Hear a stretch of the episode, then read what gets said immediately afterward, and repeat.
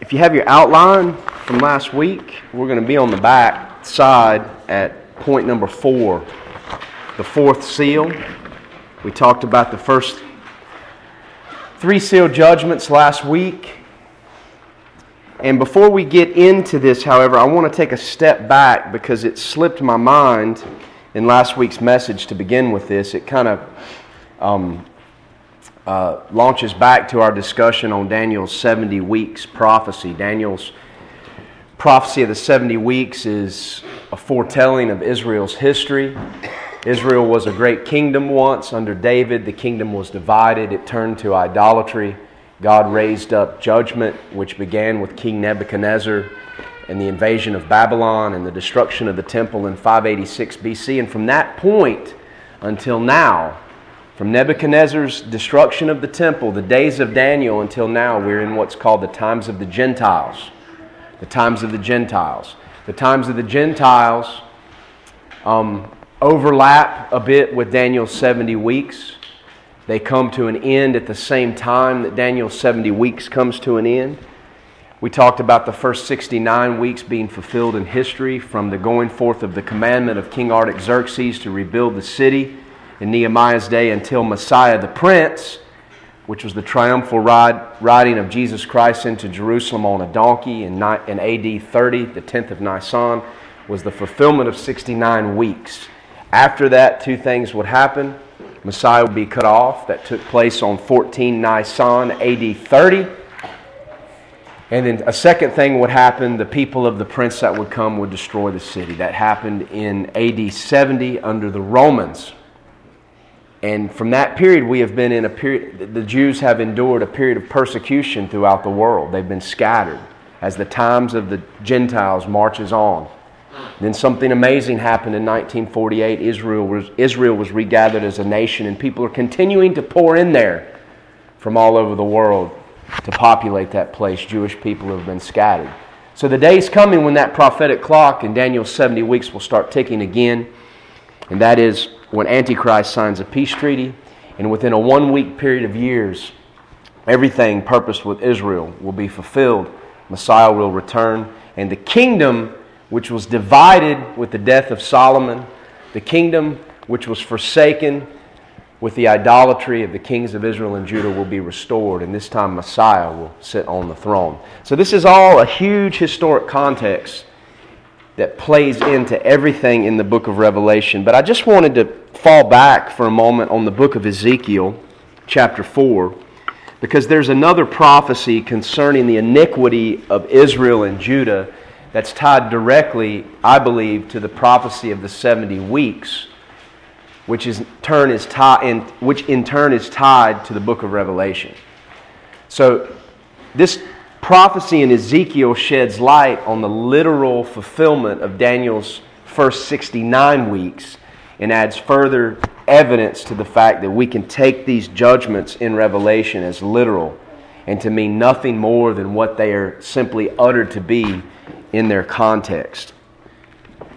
Ezekiel chapter 4, the prophet, it says, is told to take a tile, a piece of tile, and to lay it before him and to build a model of the city of Jerusalem. And then he's to lay siege against it and build a model of a fort going up against it and uh, a battering ram and, and, and, a camp of the enemy.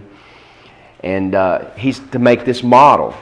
And then he's told in verse 4 that this, or verse 3 that this model would be assigned to the house of Israel and that he is to lie on his left side, verse 4 and lay the iniquity of the house of Israel upon it, according to the number of the days that thou shalt lie upon it, shalt thou bear their iniquity. For I have laid upon thee the years of their iniquity according to the number of the days, three hundred and ninety days, so thou shalt bear the iniquity of the house of Israel. And when thou hast accomplished them, lie again on, thy right side, and thou shalt bear the iniquity of the house of Judah forty years, or forty days. I have appointed thee each day for a year. So, in other words, he was to lay on his left side for 390 days. This would be a testimony against the kingdom of Israel, the northern kingdom, the 10 tribes, for their iniquity. 390 days for 390 years which was the period of their iniquity before God. Then he was to turn to his right side and lie for 40 days as a sign against the house of Judah, the southern kingdom, the, tri- the, the tribe of David, and, and those from the other tribes that came and were a part of that kingdom. 40 days would stand for 40 years of their iniquity. So this was to propel forward and talk about years of Judah and Israel's iniquity. Now I find it very interesting that in 975 BC, Solomon died, and very shortly after his death, the kingdom was divided. The southern kingdom and the northern kingdom split, much like there was a split for several uh, from 1861 to 1865 between the northern states and the southern states. That was not a civil war. A civil war is when two factions fight for control over one government. The South never desired control over the government in Washington. They never fought to take it over. They fought for their independence and, uh, and lost. Today, we might look back on that and say that's unfortunate. And I'm not talking about the issue of slavery. But uh, that was not a civil war in terms of the proper definition. What happened in Israel and Judah was a separation. The northern kingdoms declared their independence. That brought war, but the northern kingdom was able to maintain it.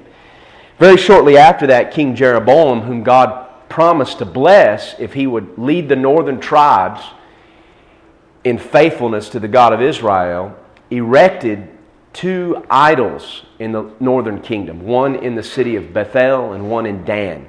He was afraid that the people of his kingdom would continue to go to Jerusalem to worship God at the temple. And he wanted to prevent that from happening, so he took religious matters into his own hands in defiance of God's law and erected two idols, two golden calves, much like what was done in the wilderness when Moses was in the mount. Put one at Dan and one at Bethel, and it said the people began to go a whoring after these idols. And going forward, Jeroboam appointed his own priests who weren't of the tribe of Levi, and they kind of set up their own false religious system. So, from that division of the kingdom forward, Israel fell into idolatry. Their iniquity that I believe is being referred to here is their idolatry. And, and, and, and Ezekiel is told to lay on his side for 390 days as a sign of a 390 year period of Israel's idolatry. I find it interesting that from the death of Solomon in 975 BC until the 11th year of King Zedekiah, when Nebuchadnezzar invaded Jerusalem and destroyed the temple was a period of 390 years. So, so from the division of the kingdom, the northern kingdom fell to the Assyrians in 722 BC. The southern kingdom fell in 586 BC was a period of 390 years. Israel rejected the revelation of God. They rejected God's monarch in favor of idolatry. And that period of time was the period of their iniquity. Now, we know that in Ezekiel's time, that period came to an end because if you turn to chapter 35 of Ezekiel, in verse 5, the prophet is prophesying against Mount Seir or, or Edom, the land of the descendants of Esau. And God is uttering judgment against them because of their treatment of the people of Israel. And it says in verse 5 because thou hast had a perpetual hatred, and hast shed the blood of the children of Israel by the force of the sword, in the name of their calamity, in the time that their iniquity had an end. This was referring to the time when the city was sacked and the people were led away captive and Jerusalem was destroyed under Nebuchadnezzar. The people of Edom rejoiced and persecuted those left behind, caused trouble in the time that Israel's iniquity had an end. The iniquity of, of, of, the nation had an end when it was carried away captive. And so this 390 day period refers to that 390 years between the division of the kingdom when Israel rejected God's monarch and fell into idolatry until the time that God carried the kingdom away. And in effect, it was dissolved. So we have this 390 year period in history. If you go back and count the years and, and accommodate the co regencies and the the non accession year dating versus the accession year dating. I know you don't know what all that means, and I'm not going to get into it. It's interesting that from the division of the kingdom to the last king of Judah, 586 BC was 390 years. Then it goes on to this prophecy about Jerusalem or Judah, the southern kingdom, and I've, I've always wondered what could this be referring to. And as I began to study, I found it very amazing that Jesus Christ was crucified on the 14th of Nisan, AD 30. Okay? Under, when Solomon died, Israel rejected its monarch and they fell into idolatry. When the remnant came back into the land under Zerubbabel and the temple was rebuilt, the nation never again fell into idolatry. There was no more idolatry from the time of Zerubbabel until the time of Christ. Unfortunately, however, the people went so far the other direction that they became legalist and they began to add laws and rules and regulations to God's revelation. The synagogues rose up, the classes of the Pharisees and the Sadducees and so you had false religion or idolatry was put away. But when they returned to the land, though there was no more idolatry, it became dead religion or legalism. So they fell into works. So God's revelation was rejected. God's true monarch of Israel came when Christ was born in 4 BC, and he was rejected. So I see some similarities to what happened in the Old Testament with the divided kingdom.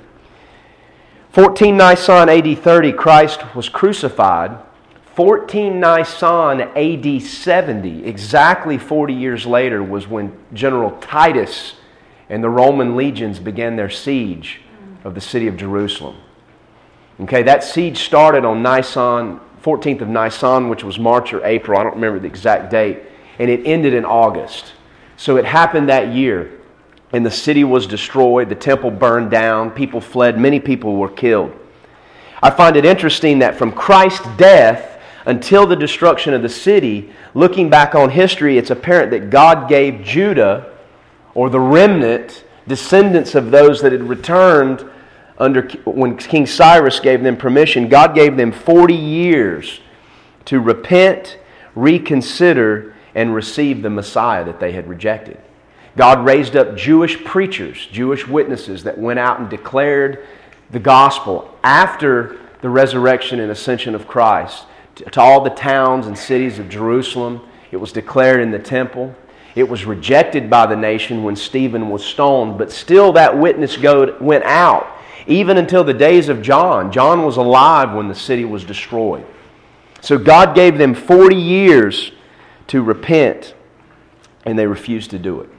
God gave Israel 390 years to repent of their idolatry. They refused. They were, they were scattered. He gave Judah 40 years to repent of a religion of works that rejected Messiah, and they refused to repent and reconsidered. They were conquered and scattered. And the Jews were scattered from that time until they began to be regathered in 1948. Now, in the Jewish Talmuds, which are religious commentaries and journals and various things kept by the rabbis, it's recorded that during that 40 year period from the death of Christ until the destruction of the temple by the Romans, that every night for 40 years, in that time period, the chief light or the high light on the candlestick of the menorah in the temple, which was supposed to be lit all the time, it was supposed to be an eternal flame, it would mysteriously snuff out. And nobody knew why. Also, Josephus talks about two great big brass temple doors that took 20 men to open and close. Doors to the court of the temple, gates that during this 40 year period they would mysteriously be found open, just slightly opened, as if somebody pushed them open. So these weird, this weird phenomenon phenomena took place during the 40 years. And it's apparent that this 40 year period is what's being referred to in the book of Ezekiel. And since the Romans destroyed the city in AD 70, 40 years after Christ was crucified, and these, these, these, this phenomena, uh, of course, ceased with the destruction of the temple, then it adds further verification to the truth that Christ was cut off in AD 30. So I just find that very interesting how all of these prophecies were centered around the time of Christ they were fulfilled in history, literally. This phenomena that accompanied this 40 years is very interesting. And it amazing, amazes me how the Jewish people were unable to recognize their Messiah when he came. And they will be unable to recognize the false Messiah as being false when he comes. But that's blindness from God. But praise God, one day the eyes will be opened and those promises will be restored. And just as the iniquity of Israel had an end with the dispersion uh, in 586 BC, the iniquity of Judah had an end, rejecting their Messiah with the dispersion in AD 70. So Israel's separation from God, or Israel's um, adulterous relationship with the Lord, her unfaithfulness, will have an end, and she will be reconciled. Reconciled. And that's the theme of the book of Hosea the prophet. And we can look forward to that day and rejoice when we see that begin to come to pass for the people. For the people. So I find that interesting, and with that, I should have covered all those terms that I said I would connect to the book of Revelation a couple weeks ago. So let's get back into chapter 6. The 69 weeks were fulfilled, they ended in AD 30 as confirmed by history, as confirmed by this additional prophecy. God gave Israel a 40 year period to repent. She refused to do it. She was scattered to the nations, and there's been a war against the Jewish people ever since. The Bible talks about them being a byword amongst the nations as a judgment. And we see that. Anti Semitism is everywhere. It shouldn't be in the church. There's no place for anti Semitism in the church. And if it is, that's wicked and it needs to be repented of. Okay? We ought to pray for the peace of Jerusalem. They shall prosper that love thee. God's covenant with Abraham, I will bless those that bless you and curse those that curse you, is in effect. And it ought, we ought to have a desire that the Jewish people would hear the gospel. I find it amazing that many churches and many ministries, it never even crosses their mind that the Jewish people need Christ. That there's an opportunity these days to be a witness to the Jewish people, particularly young people who are seeing the deadness of their religion, who are seeing the new wave of anti Semitism, and are beginning to question things and therefore are open to the truth of the gospel. That's why we, in full proof, have decided to make that an avenue of ministry, and that's something Ricky's focused upon. We're excited about some opportunity to build a hospitality ministry uh, in South Asia to Jewish backpackers. And we're hoping the Lord will bring that to pass. And He's already provided some funding to get that off the ground. And so we're just praying right now about how we can go forth with that and would uh, uh, appreciate your prayers in, those, in that matter as well. But let's get back into chapter 6. We talked about the first three seals of judgment last week. The first seal, of course, the white horse, the rise of Antichrist through peace and diplomacy. Sometimes peace and diplomacy looks good to us, but it's really judgment from God. It's a way to conceal the real problem. The second seal was the red horse. War, we talked about how that war very well could be the invasion of Israel as recorded in Ezekiel 38 and 39. Talked about the third uh, seal, not just famine, but economic collapse, where the financial systems would break down, inflation would go through the roof, and it would take a day's wages just to buy one good meal. And some of us think that that's far fetched and hard to believe, but today we're really not that far from that type of inflation. We went out to eat last night with Jim, and we were talking about if you go to a nice restaurant or a decent restaurant around here and you pay for your family to eat, you're not that far away from what a day's wages is for a minimum wage worker just to eat one meal. Now, albeit a nice meal, but the day's coming when a basic meal will cost a day's wages. You might could get three cheap meals out of it. There are people all around the world that know this already. We in America have been uh, shielded from these problems. There's places in Nepal where people make enough money to basically buy three meals of rice and lentils, and that's it. I think the average, uh, I can't remember the figures, but the average annual income for a Nepali laborer, I believe, is uh, less than $1,000. And so we just can't comprehend these things, but there's a day coming when it'll be worse. And then we got to the fourth seal last week. the fourth seal of judgment. Now remember, it is Christ that is opening these seals, He is the instigator of judgment. Man and man made or natural phenomenon, or phenomena, I keep mis- misspeaking the singular and plural forms. The natural phenomena of these seals the, is just instrumentation. It's just God's instruments. Now, there's a time when we'll transition from judgment via instruments to judgment directly from God, and the judgment becomes more supernatural. And I think that's where we see the dividing line between the first half and second half of Daniel's 70th week. But let's look at verse 7. And again, we're on the back side of the outline. And when he, that is the lamb that was slain, had opened the fourth seal, I heard the voice of the fourth beast say, Come and see. The fourth beast was that cherubim that had a face as an eagle back in chapter 4. So each of the four beasts are talking with John and revealing these seals. He said, Come and see. I've talked about how that is a reference, I believe, to the role of the church during this period of tribulation to stand by and behold the judgment of God. Behold, as God makes right what has been made wrong. Behold, as justice is served. Verse 8 And I looked, and behold, a pale horse. That word behold there indicates a look of surprise, or a look of awe, or a look of shock. What John was seeing was something that shocked him. Just like in the first seal Behold, a pale horse, and his name that sat on him was Death, and hell followed with him.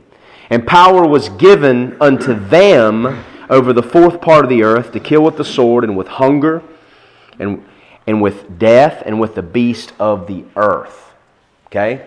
So we have this fourth seal, which is actually a pale horse. That word pale comes from a Greek word from which we get words like chlorophyll. Okay, when you hear the word chlorophyll, what color do you think of? It's related to plant, kind of a green color. It's the Greek word chloros. It indicates a pale green, kind of like a corpse color, the color of death.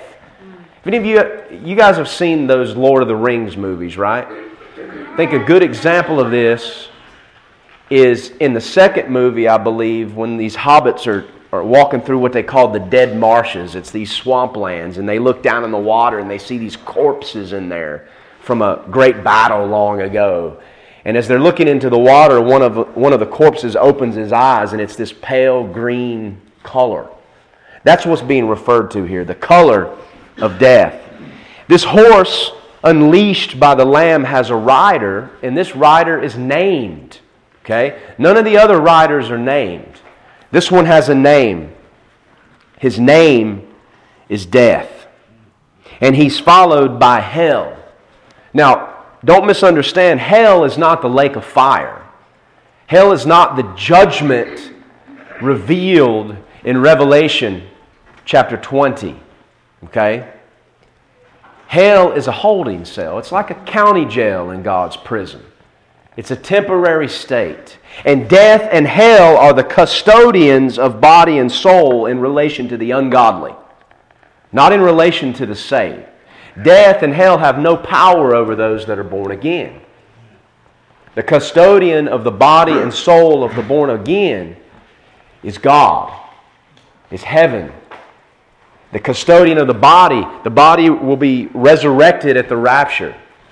The soul is catapulted to God's throne. To be absent from the body is to be present with the Lord. So this seal is not in relation to the righteous. Okay? The church is gone at this time. There are those that will come to Christ. There will be a great revival. This seal is not in reference to those. It's the next seal, the fifth seal, that is in reference to the righteous. But the fourth seal is in reference specifically to the ungodly. Death riding in with hell following. This indicates a terrible loss of life. Not persecution for those claiming Christ, but a terrible loss of life for the wicked. For the wicked. Now, we've had loss of life, obviously, in the other seals. Peace and diplomacy will bring loss of life for those who won't capitulate, for those who won't receive the mark, whether they be saved or not, whether they be tribulation saint or not. Of course, war brings a terrible loss of life in the second seal. Famine, economic collapse will bring loss of life in the third seal. This is a different type of death, I believe, in verse 4. We see death as God's judgment at the hands of these other phenomena. phenomena. Here, what I believe is sudden and expected death, is unexpected death. When there's starvation and economic collapse, death is expected.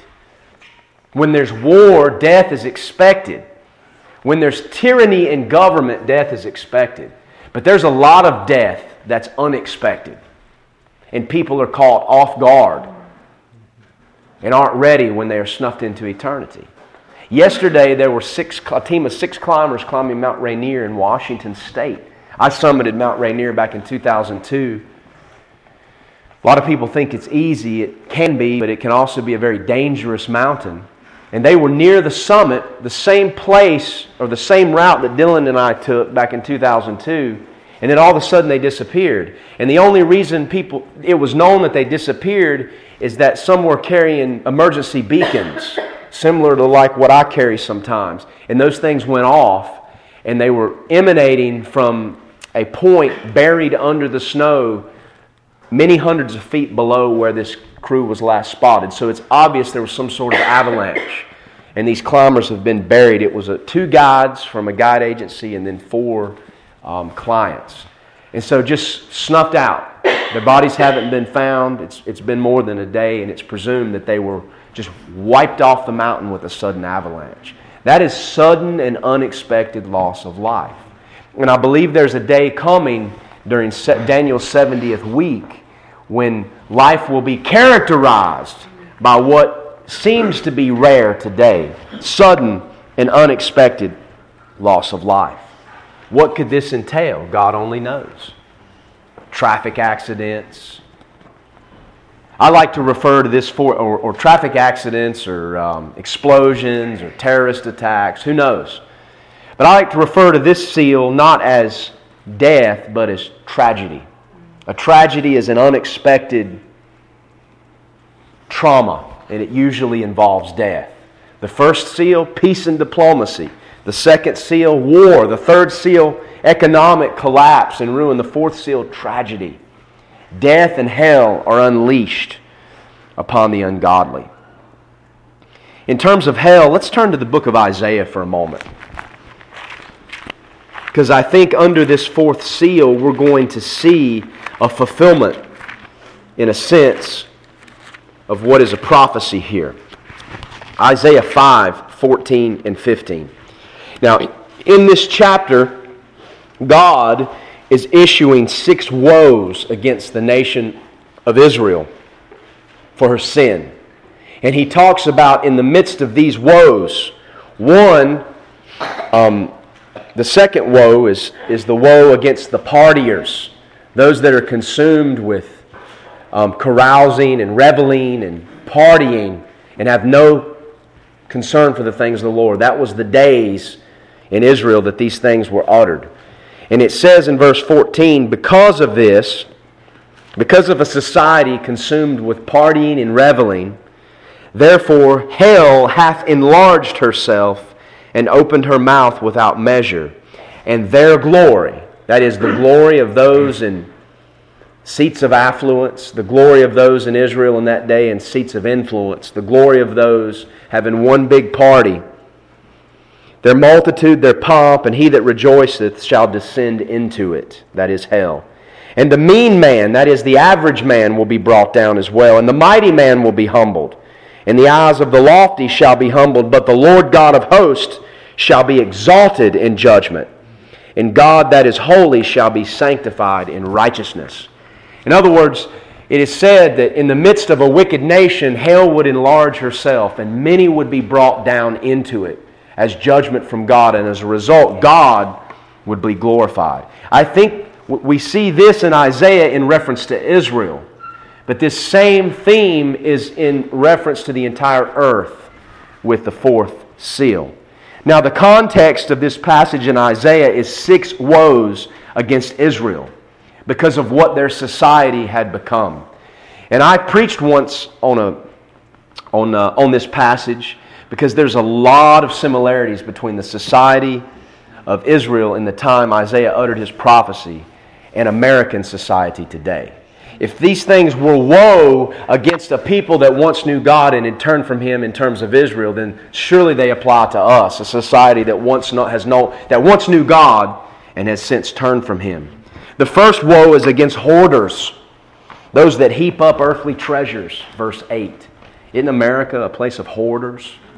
Heaping up stuff, I mean, we, we even have TV shows about people that hoard, and we're entertained by that. And some of that stuff blows my mind because you would never see it anywhere else. People don't have that type of affluence. This is a nation where we hoard things unto ourselves. We hoard money. We hoard, hoard earthly treasures. We hoard things that really have no value. Okay?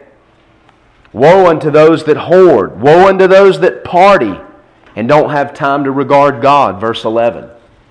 This is a nation of partiers. Go to any college campus in this country, Christian campuses included, so called Christian campuses included, many, on a weekend. It's all about getting drunk, it's all about sex, it's all about drugs, and waking up with a hangover the next day. And the Lord's Day is spent recovering from the weekend. We are a society of reveling partying. Woe unto the debauched and perverted, verse 10. Talks about drawing iniquity.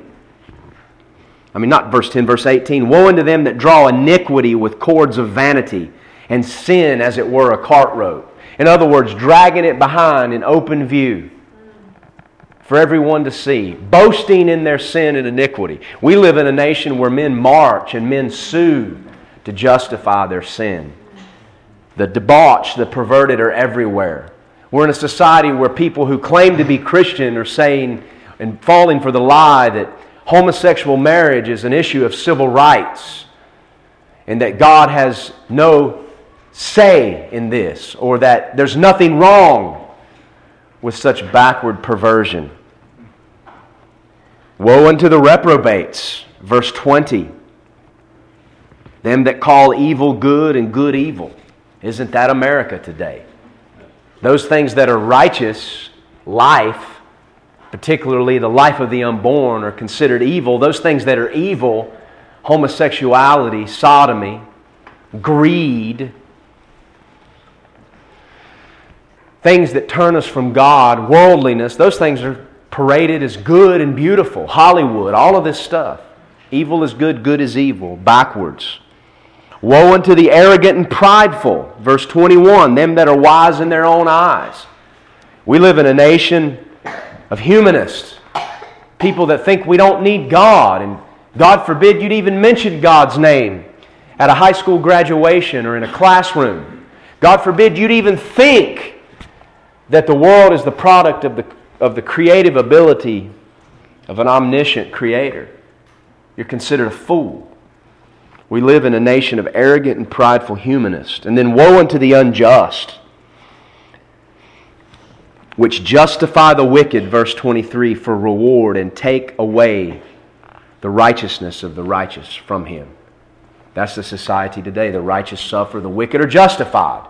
Even in the church, wicked false teachers are put on a pedestal, while the righteous, those that stand up for truth, those that live it out, are scolded and mocked. Woe unto those engaged in such things. Woe unto a society characterized by these things. That was the prophet speaking to the people of Israel. And because the society was corrupted, hell enlarged herself. How much more so would that apply to us today? Because we have gone the same path. And we've got this example here in the scriptures and we fail to learn by it. Therefore, hell enlarges herself.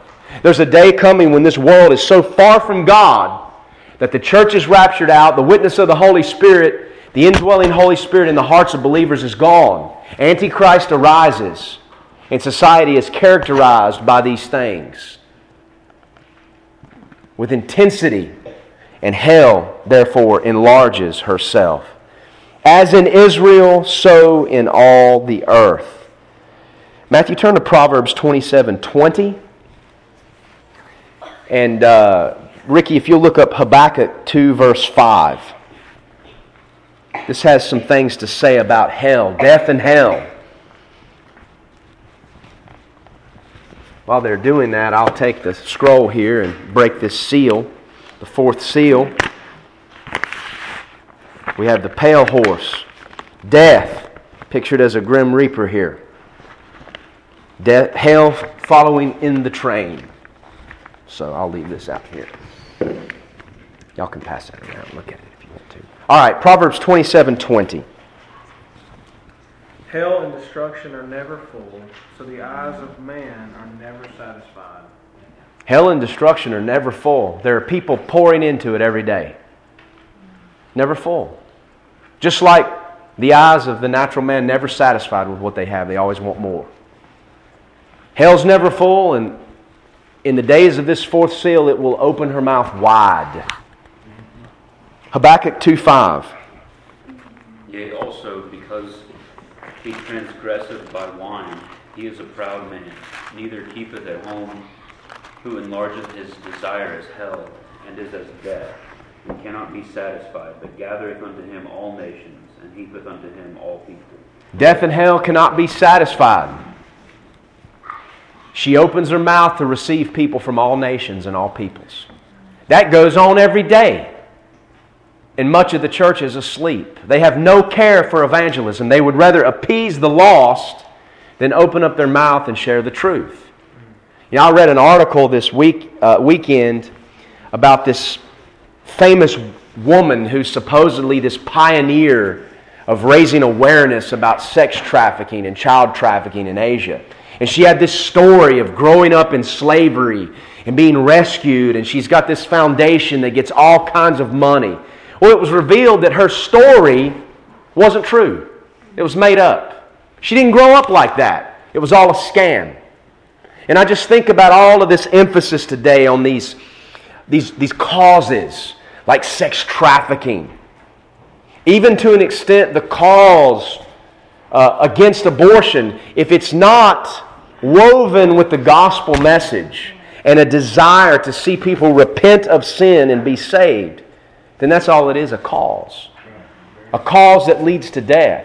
You can be pro life and be at an abortion clinic every single day, the doors are open, and yet believe the false gospel of Catholicism and perish in your sins. Mm-hmm. And your cause or your actions on the day of judgment will not benefit you because you're not covered by the blood of the Lamb. You can be you can, you can view missions or evangelism as raising awareness about sex trafficking. Usually, the raising awareness doesn't involve anything but raising some funds and looking important, and it's a bridge to be critical of Christians that are preaching the gospel. But as far as really doing anything about it, I don't see a whole lot of that from our churches. The sex trade, sex trafficking is the latest fad of the churches, by the way. Nobody cares about abortion. To me, that's the ultimate example of child trafficking. Unborn fetuses harvested to make makeup and all these other things that go on. That's not talked about. That's the ultimate child trafficking. No one cares about that. But you know, man made causes lead nowhere without the gospel. Hell's mouth is open and people from all nations are perishing. The best way to fight sex trafficking child trafficking in a place like Nepal is to go into those towns and villages where those wicked parents have been duped into selling their children and lift up the gospel. Warn them of the coming judgment and share with them how they can be saved.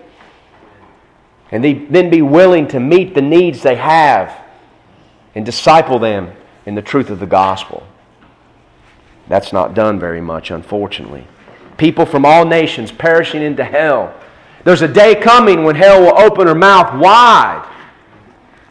And it's a day when the church is no longer here, but God will have his witnesses.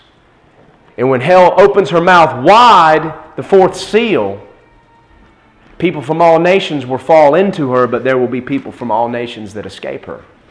We'll see that in the next chapter. A great revival. The last revival will take place during the tribulation. We won't be the preachers of it. Won't be us. The first revival, the first awakening in the Christian church arose because of the preaching of Jewish men, of the Jews. The last one will be the preaching of the Jews. We'll get into that later. Hell and death, the fourth seal. But you need to remember that it's the Lamb that holds the keys of hell and death. When hell opens her mouth, it's the Lamb that opens it to receive. Now, some of us can't handle that. We can't stomach that. Christians would blush at the idea that the Lamb of God, the spotless Son of God who gave his life and loved the world to do so, would hold the keys of hell and death and open it wide to receive. This lamb, this meek and humble lamb that loved the world, he spilled his blood, is a lamb that's holy, righteous, and judgment will come. Today's not a day of judgment, praise God. It's a day of salvation. Let's preach salvation because when the judgment comes, for many it will be too late.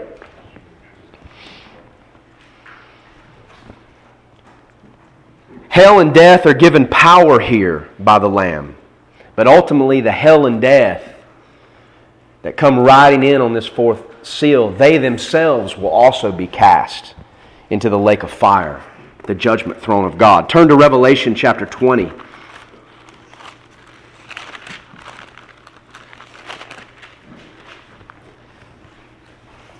Revelation chapter 20, verse 14. And death and hell were cast into the lake of fire. This is the second death.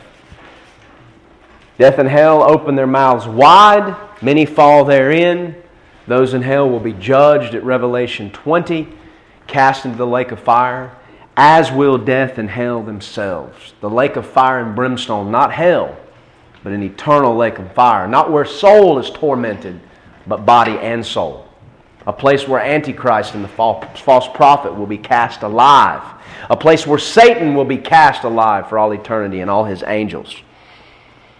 It's Christ that holds the key. He opens it to receive, gives death and hell power here, but they will one day be judged as well.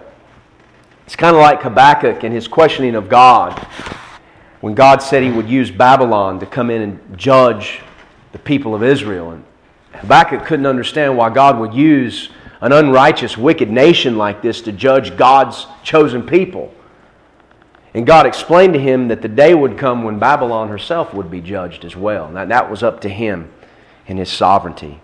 So, what God allows to wreak havoc here in the fourth seal also will be judged. It's kind of that age old truth we see in the book of Job, something people forget about. Reality is not good versus evil, it's not God versus Satan. There is no doubt about the outcome. God's up here. He governs everything as the omniscient creator and governor. Satan's down here. Satan only thinks he can ascend to the throne of the Most High, but he can't. Satan can only do what God allows him to do. Turn to the book of Job real quick. Just real quick, chapter 1. We need to remember these verses because they shed light on an age old truth. Job calls, I mean, Satan calls Job's integrity into question and he asks if he can test him. Look what God says in verse 12. The Lord said unto Satan, Behold, all that he has is in thy power. Only upon himself put not forth thine hand. So Satan went forth from the presence of the Lord. God gave Satan power to touch Job's possessions, but said, You're not to put your hand upon him. And Satan wasn't able to do it. And then after Job showed himself a man of integrity, even in these judgments, Satan came back and said, Well, if you'll let me put my hand upon him and touch his flesh, then he will curse you. Chapter 2, verse 6, God says, Behold, he is in thy hand, but save his life. So God said, Okay, I'll let you touch his flesh, but you're not to kill him. Satan couldn't do what God didn't let him do. God is in control, an age old truth, and it's his governing justice that is working behind the scenes here. I had a bicycle uh, uniform that I wore when I rode across America several years ago to preach the gospel, and it said, Judgment is coming. Repent. Praise God, those that know Jesus Christ and are saved will escape that judgment. For it's not been appointed unto us wrath, but salvation.